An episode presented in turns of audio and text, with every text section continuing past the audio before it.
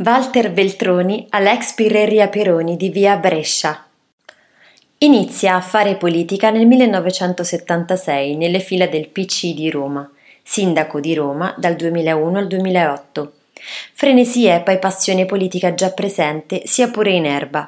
Uscivamo da un periodo pesante dopo la strage di Piazza Fontana a Milano e anche nella capitale c'era molta violenza ma dal 1973 fino al 76 è stato il periodo più bello che abbia vissuto il nostro paese. Nel 74, per esempio, il referendum sul divorzio. La memoria di Veltroni focalizza anche luoghi specifici del suo quartiere. Andavo a mangiare nella birreria Peroni di via Brescia. Era gestita dalle sorelle Mizzoni, Anna e Emma, con cui consumavo il mio pasto molto spesso in cucina il locale era stato aperto negli anni venti dal padre Peppino, che a sua volta aveva portato da mangiare a mio nonno in carcere, quando era stato portato a via Tasso dai nazisti. La birreria Peroni, continua Walter, è rimasta la stessa fino a poco tempo fa. Ci andava a mangiare Ugo Tognazzi, Ettore Scola. Vi è stata girata una scena del film In nome del popolo italiano di Dino Risi.